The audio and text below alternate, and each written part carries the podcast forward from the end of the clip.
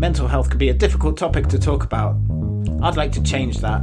I'm Marcus Pibworth, and welcome to the Ministry of Change podcast. Hello, yes, welcome to the Ministry of Change. Um, I'm excited about this one. Um, it's taken me really, like a really long time to edit it and get it up here. Um, I recorded it a couple of months ago when I was down in Thanet on the invitation of Simon Medhurst, you can hear in episode 11. Uh, while I was down there, Simon wanted to introduce me to some other people in the area that he thought were having a positive impact on mental health, and one of those people was Stefan Gambrell, who's better known as the Neanderthal Bard.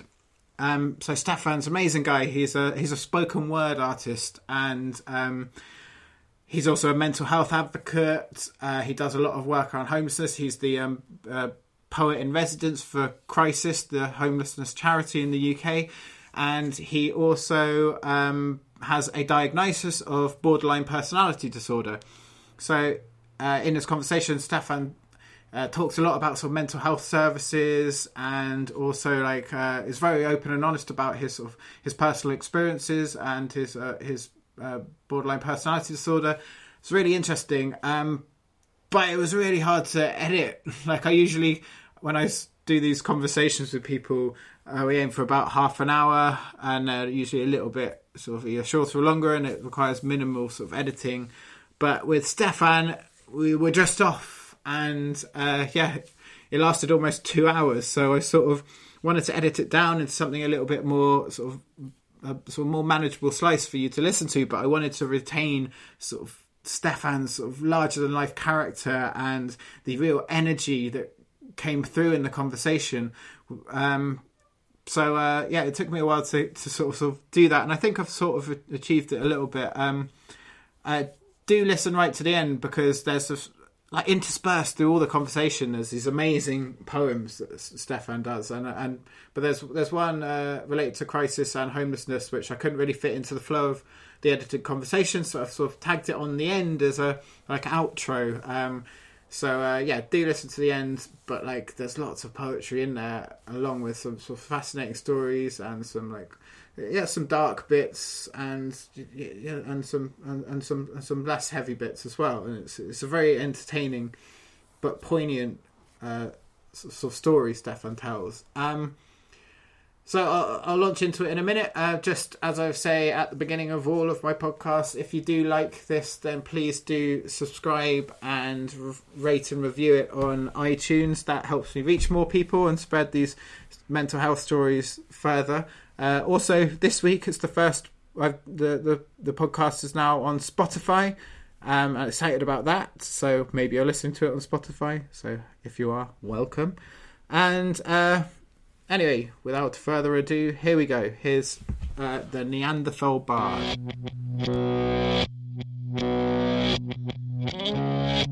I I, um, I had a, a, breakdown when I was 37, um, physical and mental breakdown, and um, for three years.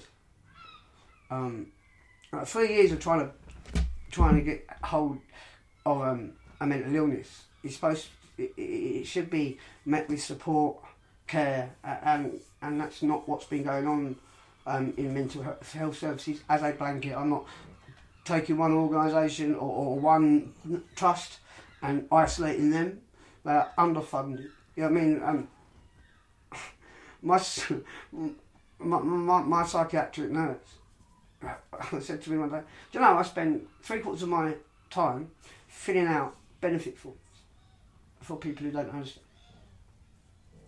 That's what's making them stressed. That's what's making them panic. That's what's changing their behaviour. They can't do it, so therefore an intervention needs to be done. So and and the buck stops at me. Why can't we put something before that? Why can't we have information, fucking, you know, I mean, free information desks in mental health services where people come and ask questions, like a like a citizen advice. You know what I mean? And I have one that travels around. The help isn't there. We, our country, it, it, our government is so um, paranoid, paranoid about what's being fraudulently claimed. Right? When the fact is, what isn't being claimed that should be being claimed, right, outweighs that figure completely. Yeah. Do you get what I mean? They save more money on not telling people what benefits they're entitled to than they lose in Ford. And it, it's ridiculous. And these are, these are, uh, you know, you, you, before, I mean, these are, as far as I know, widely known facts. Why they're not acted on facts, I don't, got a clue. Do you get what I mean? And I think, like, because of three three years, I mean, I when I had um, the breakdown, I was I was working as chef at uh, Margate Road um, at the Star. Lovely boss. It just went. But I just dissolved in the middle of my kitchen. Dissolved. Couldn't light the fire. it just went. I tried to kill myself um, two days later. And um, mental health services then got back involved. Because, um, yeah, they, they, they got back involved and um, like with the crisis team. Uh, uh, uh, but like three years is medication, trialing, you know what I mean? What works for you, what doesn't work for you, what dosage, what brands, do you know what I mean? How, you know, the frequency of dose. And I was in a complete mist for three years. I'd split up with my missus because I felt myself going down the rabbit hole and there was no way I was taking her there because if she'd been there once with her first husband. Do you get what I mean? And I weren't taking her there. And it was a fucking scary journey. Uh, and and um, so what, what so one of my I was just all that to try and explain why I had a support worker. one of my support workers, James James Selsby, he, he um said to me, "Have you ever tried writing this down, just in a letter, right, to your mates, and that, saying that yes, you have been diagnosed with borderline personality disorder. It doesn't make you any different. Yes, you are um, a bit fragile, and yes, there are things that are going to set you right off, and explain what they are. Uh, and the first two lines of that page, called, uh, I called it. You see, so I wrote a poem, and, and it became about me and about how I felt, but also tried once again putting other people first. I think, but I've always done that. My first poem, it goes. I'll do the poem if you want. It might make it easier. It Yeah. goes. Um, it's called BPD and me. And BPD meaning borderline personality disorder. Me meaning me. It was, um, the first two lines they rhymed, and that's why it became a poem. As I said, it was completely excellent. How would you feel, and what would you do if your world was just grey with no shades of blue, with no feelings of warmth from the mess of a mind where you see a future that I struggle to find? You see, it's not about money; it's about quality of life. So, judge with compassion, not trouble and strife. See, it's not rocket science, and there's no need for degrees. Just take a moment and hear me, please. But listen with compassion, not disgust and disdain. You see, my, my illness is responsible, yet my brain takes the blame. now, ah, my brain takes the blame. If you, I speak for myself and the life that I live, and no one man can just take we all need to give. So, if this is not you, then it is what you seek. But this is not rhetoric or a speech wrote for me. Now, this is my heart, it's my mind, and my soul, and to try and feel better is my long term goal. Do you know my name? Am I in your way? Well, my name is Stefan and I'm man just the same. I'm the same as you and the kith in your kin. I'm a collection of bone, blood, brain and skin and I can live with that sympathy. I just need you to see. Look at your figures and policies at me. I was you. I had passion. Panache oozed flair. Now, just ill and needed some care. See, a great man once said, "We don't judge from one's malady. This is my life. It's not a second-hand parody. There's, I'm not alone. There's more of my type. They're hidden behind headlines and yet surrounded by hype. So step down from your podium. Step out of your light. Step into our darkness and experience our plight. The God is dependent, degraded, no use. The names that you call us are paramount to abuse. See, now this is my plea. It's not a personal attack. Stop moving forward and take time to look back because in history there are lessons and we've made our mistakes. So wait for one second and just ease on your brakes. This illness, it's mine. But there's one thing I know. It can make me confused, but never stupid or slow. So it really just leaves me with one more thing to say. Come visit me, please. Just come share one day. Yeah, so yeah, that was my first poem, and it kind of went a bit mental from there. To be honest, I didn't write. I used to write little poems for barmaids, and that works loads better than a twenty pound note. Yeah. If you give a barmaid a poem about her, right at the beginning of the night, you will be the first person served a mat who's a bar. Seriously, it's, it's, I was kicked the shit out of as a kid. I was a bully, a product of an extremely bullied school life. Do you get what I mean? Hard. You know what I mean? Nothing at home. Home was lovely. Do you get what I mean? It's hard, but you know what I mean. It was. I was so. I used to I really make people laugh and and and it's it's easy easier way to stop people is to believe what they're saying sometimes. My mum said to me one day, she, and she, she still said she didn't say it, and she did. I said, Mum, I'm being bullied so bad. And she went, yeah, at least they're leaving somebody else. Without the intent of what that meant. Yeah. To me, that makes it my job. That makes it my job. If they pick me, pick on me, they're leaving someone else alone. And that, once again, stems into why I help people before me, because there's going to be a time that I can't help myself, and you suckers are going to owe me big time. when I'm 82 and I need my corn sorted, I have these conversations with people all the time because of the way mental health is is, is, is empty. the way mental health is perceived outside, uh, and I, I have no filter. I can't I can't help myself from being like that because usually me being outside involves alcohol. It involves alcohol, and through a life working in kitchen, there was a steady supply of alcohol. Now I'm not talking like 20 pints a day. I'm talking six pints during the whole day. Do you get what I mean? And I don't have a great tolerance. Well, God, I'm, I'm three to other girls down the road, and I'm like, yeah, I'll do as many sets as you like. Give me that mic. Give me that microphone. Right out here. The loudest voice in the room. And I don't. I really don't matter. If I was a, the worst poet in the room, I'd still be doing that. Do you get what I mean?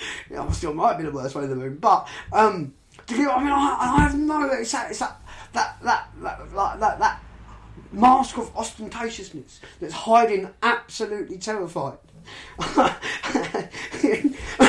it can it gets overdone, but it's what I suffer from is a is an emotionally emotional stability disorder, which means when I I'm really upset, I'm really really devastatingly upset. And that's where we can draw parallels to depression, because I mean, you start to feel, you know what I mean, nothing's, you know what I mean, nothing you do is ever going to work, and, you know, do you get what I mean? Rather than leave it for a few days, and, hope, and then, see, I'm good at giving advice out, and I get, when people, like, start going off at the end, like, oh, I'm going to get through this, and that, like, I tell them, this too shall pass. Now, I've never seen Lord of the Rings, never, right? but inside the rings of Lord of the Rings, it's engraved, this too shall pass. Before I started writing and performing poetry, I was in the bottom of a deep dark hole looking down. And since I started writing and performing, I've managed to turn myself around and I can see the sun, so I know which way to crawl. Do you get what I mean? And, so is that a, a metaphor or is it a analogy or what is it? I don't know. I can't work it out. But yeah, I started with that. You see what I mean? And once again, it's the whole point of trying to lift somebody up out, out of out of out of being that way. You know what I mean? Just because you're in the bottom of the hole, it doesn't mean you've got to stay there. It doesn't. And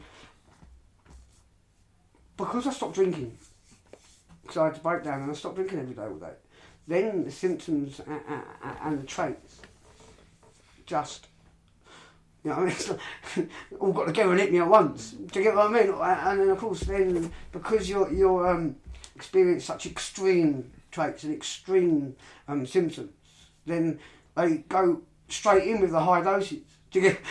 We've got to sort this fellow out get him right. But the thing is, it doesn't. It, it, it oh man, it is. It, it can leave you in a position where you don't know what's best for you. So therefore, you just think. I say this to a lot. A lot. Of, I've done this in, said this in a lot of interviews. Yeah. One of the most disturbing thing about being on medication was I didn't have a solid poo right, for over eighteen months. Now people don't realise how how how how um I don't know, fulfilling it is to have a solid poo. Because all the time you're not having solid poo, you've got to watch every cough. I was lit up, oh, mate. I've leaned over cleaning the mirror like that, coughed and absolutely shat myself because of I've got, because because the side effects of it is just chronic diarrhea. Do you get what I mean? And just to have a solid poo, it was like wow. And it sounds really stupid, but just something as basic as that lifted a lot, lifted a lot in me. We also moved that. I know it sounds really funny, but I moved that of a, the basement flat into a one, a first story flat. And that changed. That completely changed my life, too. Because of the light. Absolutely. Well, that and I started reading a lot at this time, and and Vitruvius, you know, Vitruvian man. Vitruvius was a it was a Roman um, architect. He was one that developed the, the like um, the scale of seven times one head is one person. It's, it's a scale because the idea is how much room do we need to put people on top of each other. What is there? See, yeah, I really never had to worry about that before. I mean, the ceiling was as high as it needed to be because there's no one living above you. And so this is what I mean. So so like so for me like like the the the more I could stretch horizon, you know what I mean? The more my horizon's got, you know what I mean? The, the higher you're seeing in life, you know what I mean? The parallel, do you know what I mean? And it's strange things that get people to change the way they think, even. And it's me that I'm, I've managed to get changed the way I think about a lot of things. And, and mainly that is, I can't control this, I've just got to make the best of it while I can. At, while, and, and, and, and do and do that. Most of the poets that I meet, like Simon, I've appreciated poetry since childhood. Get what I mean? And they say, "Oh, have you heard of oh, Fate? Yeah, whoever." I'm, I'm, trying to think. Of, See, I don't know the name of the poet. I'm going to book. Like, you know, you, I'm trying to think of famous ones. Do you know? Do you know to, um, oh, Byron's this and that, or, or do you know? Do, you, do you know Keats is this, or Joe Wordsworth's that, or Shakespeare's this? And I'm like, no, no. I know Benjamin Zephaniah. I know Kate Tempest, and you know, I mean, no, I don't know them. I mean, I, I, I, I know of those. You, you, you know I mean? Because it's relevant to me. Because to me, as soon as I, I realised that I could do it as a stage thing, that disappearing into something else is so, so cathartic. That's a lot about it. The poetry, oh, of course, it puts your emotions on the page in a way that you feel that you want them to come across. Now, could you imagine? this is why I have a trouble putting a collection together. Could you imagine somebody like I don't know, following your recipe for duck orange and putting lemons in? Do you get what I mean? It, the part, part of the performance poetry for me is I get to say my words the way they're meant to be said and, and and get them to land on the targets that they're supposed to land on the way people sort of view me. I don't know because I view myself completely differently, and and I like what, but it, it's really um unsettling sometimes. You know I mean? When people say you are fucking awesome, Seven, and you don't get it. Um, that's not. I don't get it. I know that I'm good at what I do. You know, what I mean? Otherwise, I wouldn't be fucking doing it. Simple. If I couldn't be as good at something that I did, I, just, I wouldn't do it. Uh, that's where poetry comes now. Is uh, is something that I'm good at.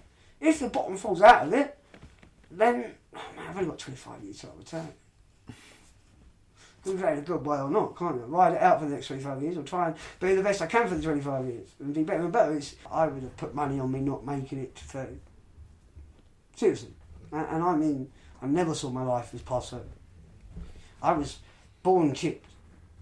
It just took 30 odd years for the, the handle to come off. These are things I've said before, and uh, but the analogy, a great way of saying exactly what I mean. I was born chipped. I've never been right, and I've always been ostracised for being right. And being right just doesn't mean it, it, it, now we're embracing of different kinds of character. Back in the eighties and the nineties, you weren't. You did this, and you were this kind of person. You know what I mean? You worked in a pit, then you were a man's man. You didn't write fucking poetry. Do you get what I mean? Now you know what I mean, we don't even say choose girls like uh, don't choose girls. Don't choose toys or colours to be gender specific. Just because a boy wants to play with a Barbie, why shouldn't he be able to with a Barbie? Absolutely, I totally agree with it. But that wasn't my life.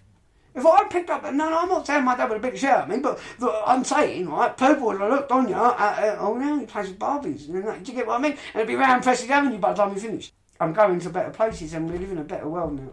We live in a much more accepting world than we lived in back then, and and, and but we lived in a much more accepting world then than we did in the 1950s. Well, 50s, 60s was it was a bit of a like do over really, wasn't it? Everyone was smashed to shit. I, mean? I think like the whole of the world was agree that the 60s was just like manana. it was it was manana. I mean, everyone just got everyone just got get carried away with like free love and and, and, and I wish I'd lived then. So then I might be normal. It's been pretty hard, do you know what I mean? My life's been pretty hard, all in all.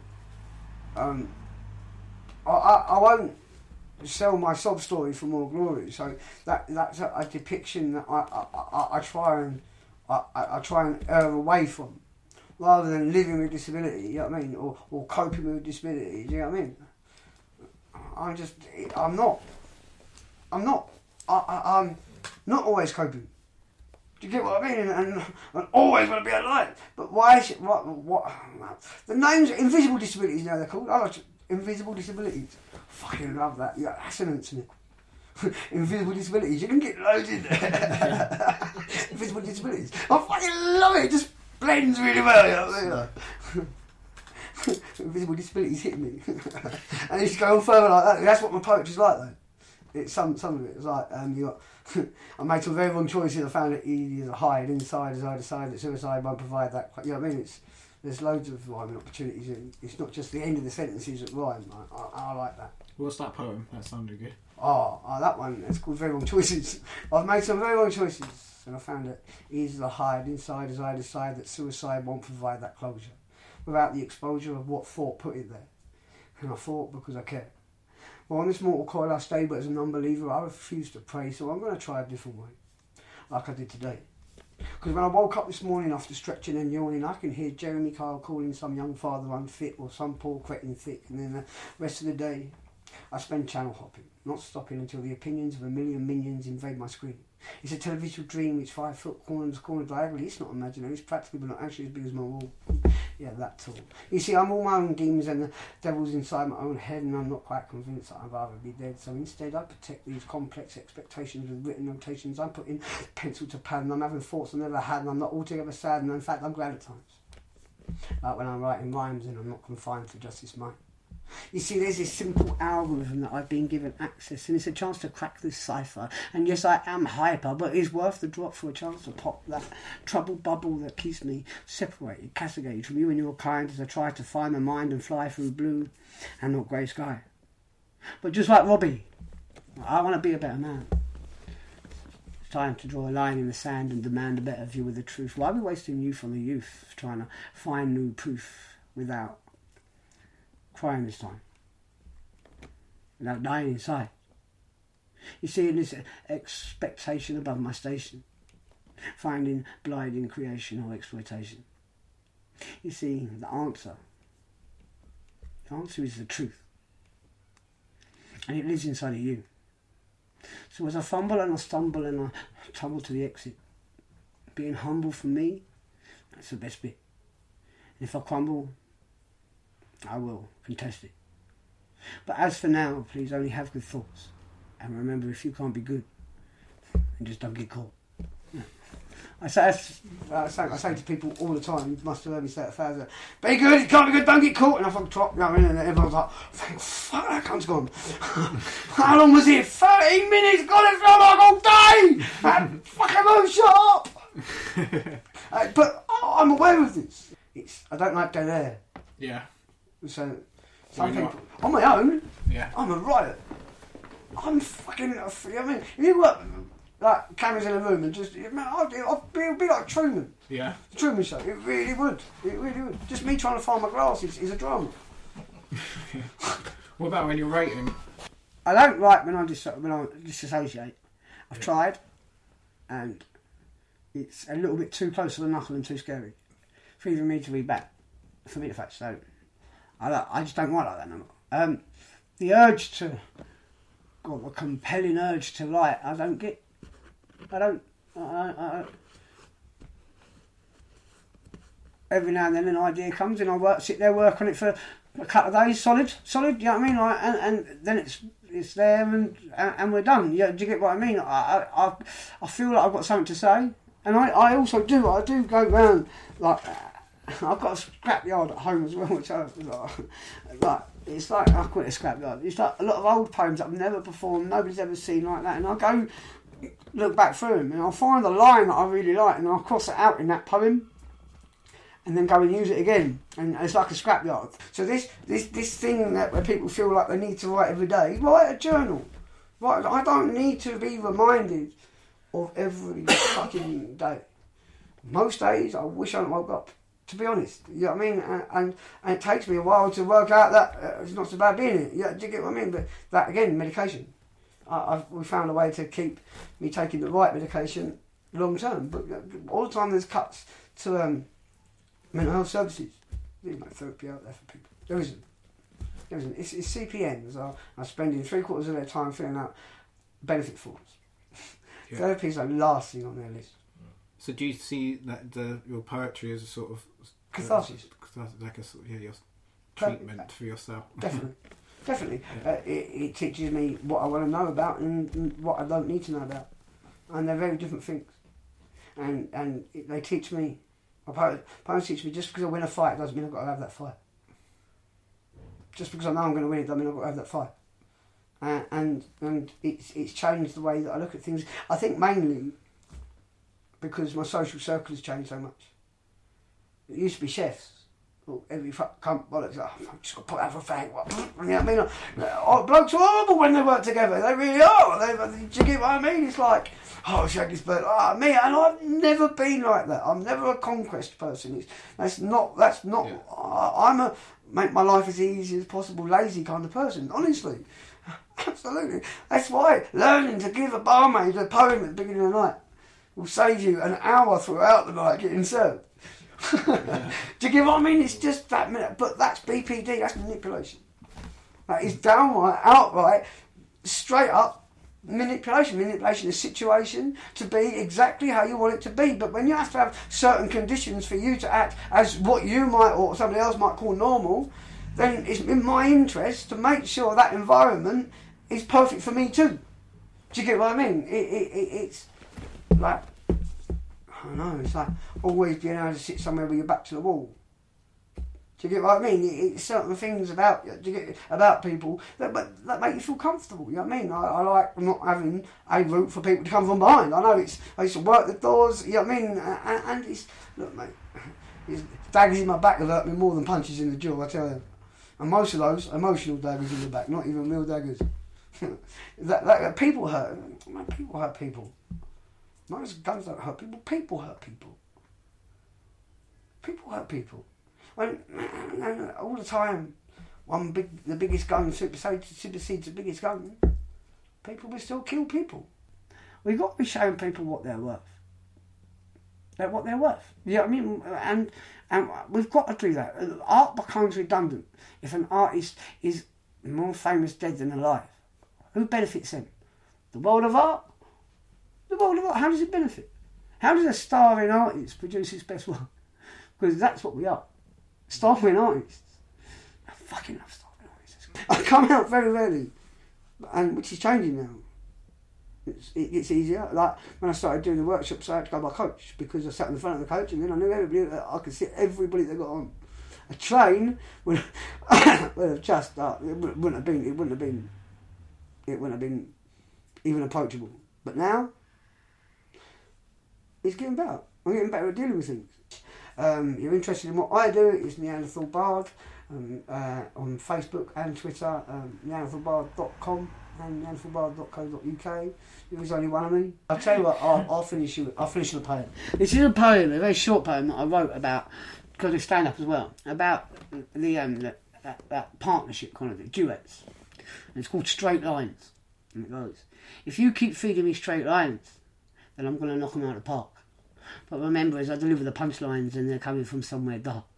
So please keep feeding me straight lines and I promise I'll be up front. But remember, as I deliver those punchlines, I'm known as a funny cunt. Thank you very much. Well, that's a colourful way to end the podcast. I really hope you're not too offended by the language. And um, anyway, thank you very much to Stefan for sharing his story. I know so. I know these things are really hard to share. They're really difficult, and especially to do it publicly. So I do really appreciate people like Stefan that that can sort of do that and, and, and, and speak publicly about it. I know it's difficult and I know it takes a long time and not everyone is in that position. I also thank everyone for listening. Um, I think it's really important to sort of hear these stories as well and, uh, and really listen to them. So thank you very much. Um, do check out Stefan if you if you the Neanderthal Bard if you uh, get the chance to go to one of his live shows then do definitely do that. That will definitely be a good way to spend the evening.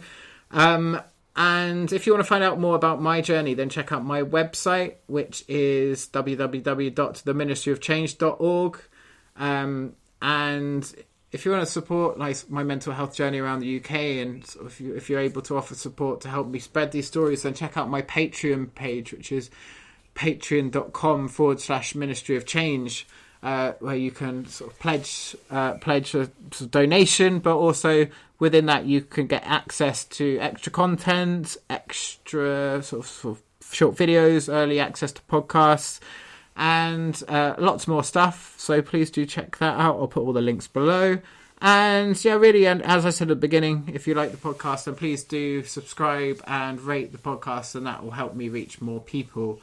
Um, but basically, thank you very much for listening, and I will now leave you, as promised, with Stefan's poet poem on uh, homelessness and crisis. And okay, here it is. Goodbye. If I explain, if I do this poem for you, it will Yeah. explain. I think it explains really well what crises do. And it goes, um, could you imagine a world without homelessness? It's not easy, but let's try. Rough sleeping merely a memory, faded by days left behind. No generation of sofa surfers, no ex-soldiers replaying escape in and evade. No more overawed support workers facing and taking their pay. A world in which our charity is seen as one among other choices, where more small voices are heard and where words mean more. Well, up until the point of altering the law. So let's imagine a world without homelessness where education is seen as the key. It's like a consistent stream of consciousness permitting this world to see that a world without homelessness it isn't a myth, it's not a fable story or mystery. And yet it's hard to admit that the need still exists for crisis as it reaches 50. See, imagine a world without homelessness where direct care and the proper support are part of our social structure, and where past hard luck can't add up to much and there's just enough trust left to muster.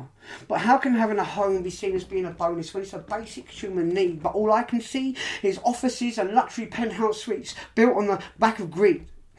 Not more socially normal or affordable family homes where people can begin life debt free. So let's imagine a world without homelessness, even though we all know the cause is vast what we believe in achieving dreams and crisis is taking the task to ask the hard questions without exception. So, if you listen to me, together we can all achieve and get to see a world without homelessness as long as our hopeful souls keep persisting and insisting that this is worth a fight. Because we all deserve to live safe at night.